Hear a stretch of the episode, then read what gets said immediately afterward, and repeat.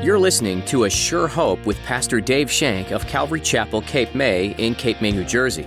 Join us as Pastor Dave teaches verse by verse through God's Word.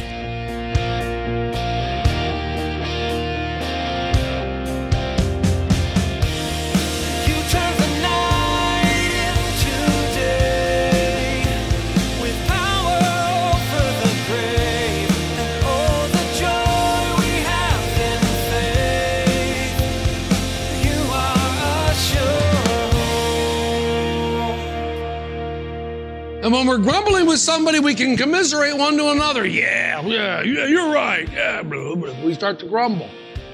We long for a person to see it the way we see it. We long for that.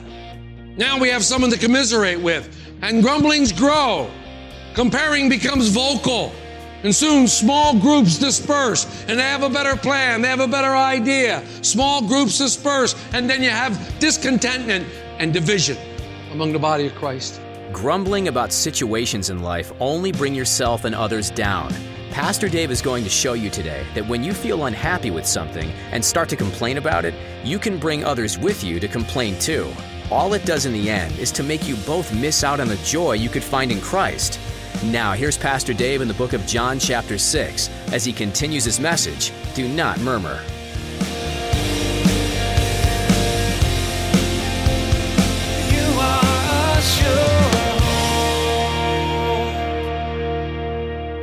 Five times Jesus uses the phrase, came down from heaven, and they still would not believe. They still wouldn't accept him as their Messiah. They saw the multiplication of the loaves and fishes. They saw the miracles. They saw all the things that Jesus did. Remember, John didn't tell us everything that happened, but we have to go back to the other Gospels to find out all the things that happened. Much time has passed in between these. Jesus has done miraculous works everywhere he went. Healed the lame. Healed the sick, made the blind see, cast out demons. He's done all these things, and they've seen these things, but yet they still wouldn't believe. What's extremely interesting to me is that there are still groups in America today, religious groups, who have a problem with the deity of Christ. They have a problem with the deity of Christ, and they'll argue with you that Christ was someone who was created by God. He's a created being. He wasn't God. Oh, they'll agree that he was the Son of God, but they won't agree that he was God incarnate. They won't agree on the Trinity. And they'll argue with you about that. They don't believe. Why didn't the religious leaders believe in Jesus? Well, one of the reasons they didn't believe in him because they thought they knew who he was. They thought they knew him. Look at 42. And they said, is this not Jesus, the son of Joseph, whose father and mother we know? How is it then that he says, I've come down from heaven? They're questioning his heritage. They're questioning whether he was born of a virgin. They're questioning whether he was born of the Holy Spirit. They're questioning, how can you say you've come down from heaven? We know your mom and dad. What are you, crazy? How can you do this? We know you from Jesus of Nazareth, not Jesus from Bethlehem. We know you. We know this. Now, Jesus was the legal son of Joseph. He was the legal son of Joseph, but he was not Joseph's natural son. And it takes us back to something else that many people argue about these days and believe. The virgin birth. We're coming up to a time when this will be assailed and assaulted all day long from now until the 26th of December. They will assail the fact that Jesus was born of a virgin. They will attack this fact and expect you to believe it. Why? Because they're caught in a religious box. If these people had investigated the matter, if they truly believed the scriptures that God had written, if they truly believed all the prophets, all the law of Moses, if they truly went in there, they would have seen Jesus. They would have seen him. Remember what Jesus did with the two disciples on the road to Emmaus? After the resurrection, it says, beginning with Moses, he went all the way through the Old Testament, showing them where he appeared. But they refused to believe. The fact of the matter was, they didn't care where Jesus was from. They really didn't care what from, but they were sure he wasn't from heaven. That they knew. What's interesting here is we don't see a correction from Jesus. We don't see Jesus correcting them. We don't see Jesus defending himself. Why? Because the real issue isn't where he was born. The real issue is, did he come from heaven or not? Did he come down from heaven? Jesus didn't ask you to believe where I was born. He asked you to believe that I've come from heaven. When we believe that he came from heaven, we believe that where he was born and who was his father. We believe all that. Their thinking was wrong. They murmured against the doctrine of Jesus Christ. They weren't thinking spiritually. Their thinking was wrong. They wouldn't receive Jesus into themselves. But even worse, they were angry at others who did. That's travesty, folks. They wouldn't let and believe Jesus was the Son of God. They wouldn't believe that Jesus came from heaven. And then they got angry and railed at and even persecuted those that did. And this happens when complaining becomes murmuring. When we murmur, we grumble. And for some reason, when we're grumbling, we're always looking for somebody to grumble with us. Grumbling loves company. Let's all grumble together. And when we're grumbling with somebody, we can commiserate one to another. Yeah, you're right. Yeah, blah, blah. We start to grumble. We long for a person to see it the way we see it. We long for that. Now we have someone to commiserate with. And grumblings grow. Comparing becomes vocal. And soon small groups disperse. And they have a better plan. They have a better idea. Small groups disperse. And then you have discontentment and division among the body of Christ. Grumbling is dangerous because you're grumbling against God. In verse 43, Christ overhears their grumblings. He overhears their secret whispers. You know, it's funny because the disciples never could get away with anything.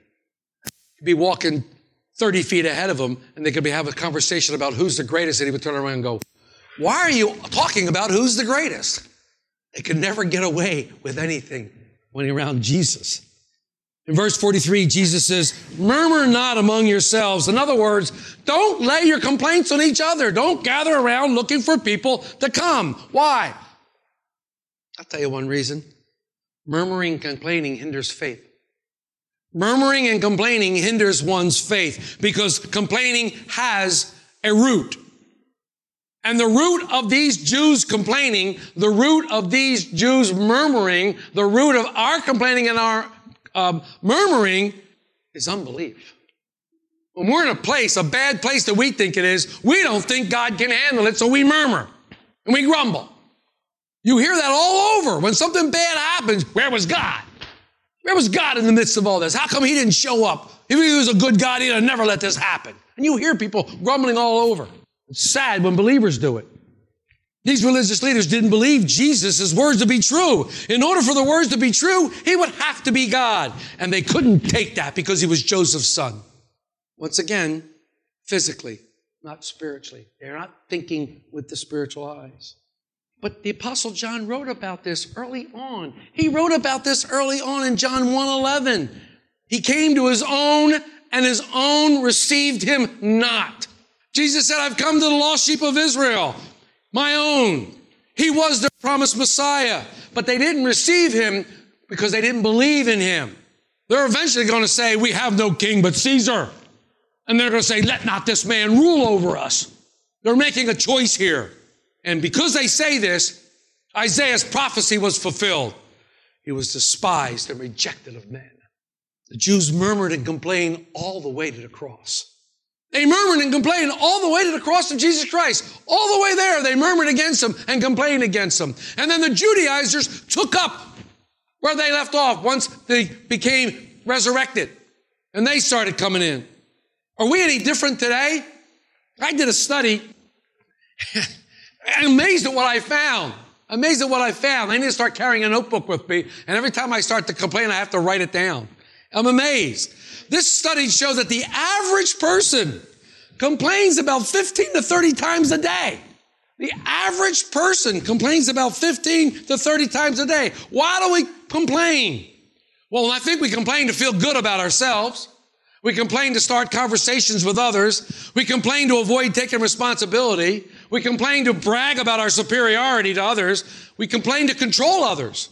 And we also complain to excuse our poor performances. This microphone had to work, that'd sound a lot better. Thank you. But complaining can be a reaction to tough circumstances. Complaining comes out when we go through a tough circumstance because we look at the circumstances and we complain. We take our eyes off God We forget who's in control, and we can begin to murmur and gripe and grumble, like Job did. We begin to murmur and complain, and we grumble. Why? How's this happening? This isn't supposed to happen. Let's face it, murmuring and complaining shows ingratitude. It shows forgetfulness of what God has done in the past.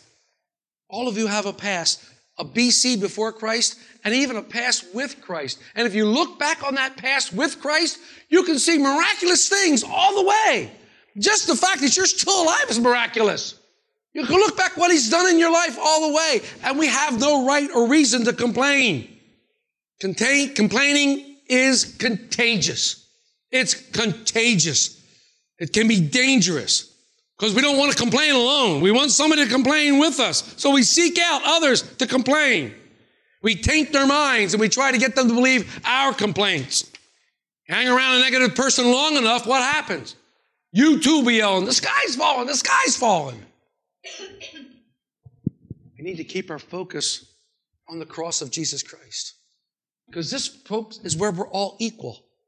This is where we all come to and where we are all equal in the eyes of the Lord. The cross of Jesus Christ makes us all equal, makes us all one. Complaining causes contentions. Murmuring and complaining sometimes start out simple, but often they gain momentum like a snowball going down a hill. Other people are dragged into the fray, and they build. Attitudes go sour, and people begin to look for things to complain about. If you want some things to complain about this church, come to me. I'll give you lots of things to complain about. But it leads to division. It leads to division. Complaining is costly. Complaining is extremely costly. Notice that it brought what it brought to the children of Israel. They became discouraged. They became defeated. And they missed out on the blessings of God. If you're so busy complaining, you're going to miss out on what God has for you and your blessing that God wants to give to you. You spend so much time complaining. In the small 25-verse book of Jude, in verse 19, after he has gone through all this speak, in verse 16 rather, he talks about how deprived the apostles were and how doomed they were. He talks about old and new apostles. He goes through these whole things. And he comes to verse 16, he says, these are grumblers, complainers, walking according to their own lust, and they mouth great swelling words, flattering people to gain advantage. This is what the complainers do. They have flattering words, and they throw them out at you to gain an advantage. Jude noticed that these are their methods, and they all revolve around words. They were people of deception. They departed the foundational truth of Jesus Christ. When you depart from the cross, you depart from the foundational truth of Jesus Christ, because at the heart of Jesus' foundation is the cross. It's the heart of the foundation. These religious leaders that were complaining against Jesus about His doctrine, they were trapped in the religious box. Why? Because they were out of touch with God. When you get out of touch with God, you become a complainer and a murmurer. When you're out of touch of God's love, out of touch of God's will, you become a complainer and a murmurer. You begin to complain about small things, and then pretty soon you complain about everything. Grumblings, complainings, murmurings are an insult to God. It's an insult to God. When you grumble and complain about things, you're insulting God. Why? Because God liberally gives us all things. He's given everything for what? Life and godliness, has He not? What more do we need? This happens when we forget that nothing can separate us from God's love. When you start to think that something can separate you from God's love, this kind of thing happens. Nothing can deprive us from His priceless treasures in Jesus Christ. To get them, all we need to do is come to Him and believe. Come to the cross and believe. Notice, murmurers and complainers are smooth talkers. They use words to get their advantage over others. They usually say anything, good and bad, to get the advantage. We have to remember the words that were spoken by God, that there would be mockers in the last days. 2 Timothy 3:3-4. I lost my place. Chapter 3, 2 Timothy, verse 1-4, says this, but know this, that in the last days perilous times will come. For men will be lovers of themselves, lovers of money, boasters, proud, blasphemers, disobedient to parents, unthankful, unholy, unloving, unforgiving, slanderers, without self-control, brutal, despisers of good, traitors, headstrong, haughty, lovers of pleasures rather than lovers of God, having a form of godliness but denying its power, and from such people turn away. These people are clearly out of touch with God. They're clearly out of touch with what God is doing in their lives. Paul is telling Timothy, a young pastor in the church of Ephesus, you see this kind of stuff, stay away from them. Stay away. Get away. I can't leave you there. I cannot leave you there as your pastor. I've taken you from here and I've brought you down to here. And I can't leave you there. And I won't leave you there.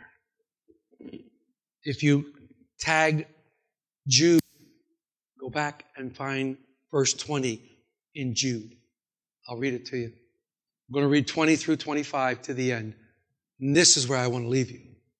But you, beloved, building yourselves on your most holy faith, praying in the Holy Spirit, keeping yourselves in the love of God, looking for the mercy of our Lord Jesus Christ unto eternal life, and on some have compassion, making a distinction, but others save with fear, pulling them out of the fire, hating even the garment defiled by the flesh. Now to him who is able to keep you from stumbling and present you faultless before the presence of his glory with exceeding joy, to God our Savior, who alone is wise, be glory and majesty, dominion and power, both now and forevermore.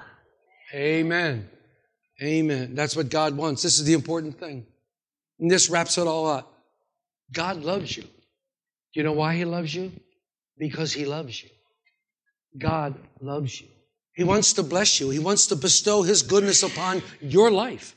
He's able. And it is possible for you to get out of a place of God's blessing. When you complain and you murmur, you remove yourself from a place of God's blessing. Don't do it. Don't remove yourself from God's blessing. God wants so much to give you all the blessings he had for you. I told you the story time and time and time again of the guy that went to heaven, and the first thing they did, they took him to a room and opened the room, and in this room, as far as the eye could see, to the top of the room was this nothing but packages all wrapped up in beautiful bows and ribbons and all kinds of stuff. And the guy asked, what are those things? And he was told, those are the blessings that God wanted to give you. You didn't take them. You didn't want them. Don't miss out on the blessings of God that God has for each and every one of you. Don't miss out on that wonderful thing. You're children of the Most High God. The children of Israel missed out for one reason and one reason only, just like the religious leaders that we talked about today. What was the one reason they missed out? Unbelief. Unbelief. Unbelief. Keep yourselves from falling out of the will of God. Keep yourselves from falling out of God's love. Nothing can separate you, so why should you worry about it? Even the angels that were filled up and lifted up with pride who rebelled against God. But you got to be careful of your pride and your rebellion. You have to be careful of your complaining and your murmuring. Don't get put outside of God's blessing. The Lord is coming anytime soon. He is coming. Maranatha is exactly right. Come quickly, Lord Jesus. Maranatha. Looking for the glorious appearing of our great Lord and Savior, he says. We realize that this could happen today. It could happen right now at 10 after 11 on Sunday morning. Wouldn't that be great? Wouldn't that be wonderful? Well, in all honesty, my lovely brothers and sisters, in all honesty, if it happened right now, my fear is that a few of you might still be here. And that's my fear. That's my fear. And I love you too much to let you go without hearing it. I love you too much to let you go without hearing the truth that God loves you and sent his son Jesus Christ to die on a cross for you. And the scripture says, whoever calls upon his name will be saved. If you confess with your mouth the Lord Jesus and believe in your heart that God raised him from the dead, you will be saved. You want the key to eternal life? I just gave it to you. I just gave you the key to eternal life. You want to be in that time when the roll was called up yonder? When you want to be in that time when we're raptured out of here? You must be born again, Nicodemus. You must be born again. There's no quick way to heaven. There's no magic book. You can go to all the Christian bookstores you want. The shelves are probably full with books, how to get to heaven. There's only one book you need to get to heaven. It's right here. And then it says in John 3, you must be born again. Why do we make it so difficult? Why can't we believe that? Why do the denominational churches disregard that? You must be born again. Born of the Spirit. You were born of the flesh, now you need to be born of the Spirit. You must be born again. The material realm is going to fade away. It's going to burn up. It's going to poof. It's going to be gone. The things you possess now are nothing compared to the spiritual things that you can possess. The spiritual gifts that God's waiting to give to you. And then he's going to present you faultless. Present you faultless. Present you faultless. Present you faultless. Think about that. There is no condemnation for those who are in Christ Jesus. You're going to be presented faultless before the King, faultless before God. Jesus bore the sins of the world. He took it upon himself on a cross. He did what you couldn't do. He paid for your sin. He paid the price. Every sin you committed, every sin you'll ever committed has been paid for on the cross. Name one sin besides blasphemy of the Holy Spirit that hasn't been paid for. You can't. You can't. Unbelief is blasphemy of the Holy Spirit. Don't take God's grace and run into sin. Don't take God's grace and run with it. You won't want to get yourself out of the will of God. You don't want to get yourself around. You may stumble. You may stumble. You may even fall. But God is right there to pick you up. He's right there to pick you up and to tell you how much he loves you and tell you how much he wants you back in his arms. Don't complain. Don't murmur. Give glory to God, for God is able to handle what concerns you today. He is able. We sang a song like that a long time ago. He's able to handle what concerns you today. Anything that concerns you, from the worst possible thing you can think of to the minutest thing you can think of, God is able to handle it. And he's willing to, and he wants to. Cast all your cares on him because he cares for you. He wants you to. He's asking you to. Maybe you haven't accepted Christ. Maybe you've been coming here all this time just playing church. Well, you know, you've heard it here, time's a frittering. Love that word. Time is fleeting. It's going fast, folks. It's going fast. You must be born again. If you've heard this message and it struck a chord in your heart, there will be men and women up here to pray with you. You need to come up and get prayer. Maybe you've slipped away. Maybe you're in a place now where you thought the world was great, you wanted to go back and visit it, and you found out just how great it is. And you need to come back. You need to come back to God. Maybe you've been complaining a lot. You need to come back and understand what God has done for you and how much God loves you. He's loved you with an everlasting love. He wants to restore you. He wants to rejuvenate you.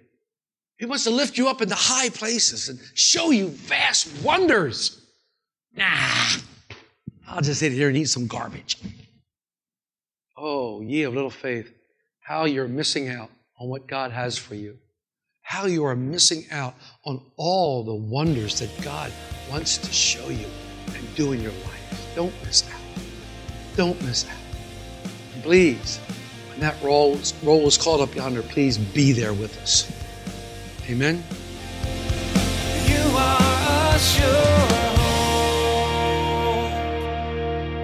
We'd love to keep studying the Word of God with you again next time on A Sure Hope. In the meantime, we invite you to learn more about this program by visiting our website, assurehoperadio.com. There, you'll find our archive of previous messages from Pastor Dave Shank, available to listen to, download, or even share with your friends and family, all free of charge. Just look under the Messages tab. You can listen to additional teachings from this series in John or jump to another book of the Bible. Each book gives some useful insight into God's plan for you and the world you live in. We trust that A Sure Hope is an encouraging program for you, and if you're without a church family, we'd love for you to join us. If you happen to be in the Cape May area, we'd love to meet you in person for a time of worship and Bible study right here at Calvary Chapel, Cape May. We meet weekly on Sunday at 10 a.m., and you can find all the information you need by visiting assurehoperadio.com. If you live further away or are unable to come in person, we understand. And we'd still love for you to be a part of our church family virtually. You can join us for church online through Facebook Live and on YouTube. Just follow the links that are available at assurehoperadio.com. And don't forget to like and subscribe to keep up to date with the latest information. That's all the time we have for today. Thanks for joining us for this edition of A Sure Hope.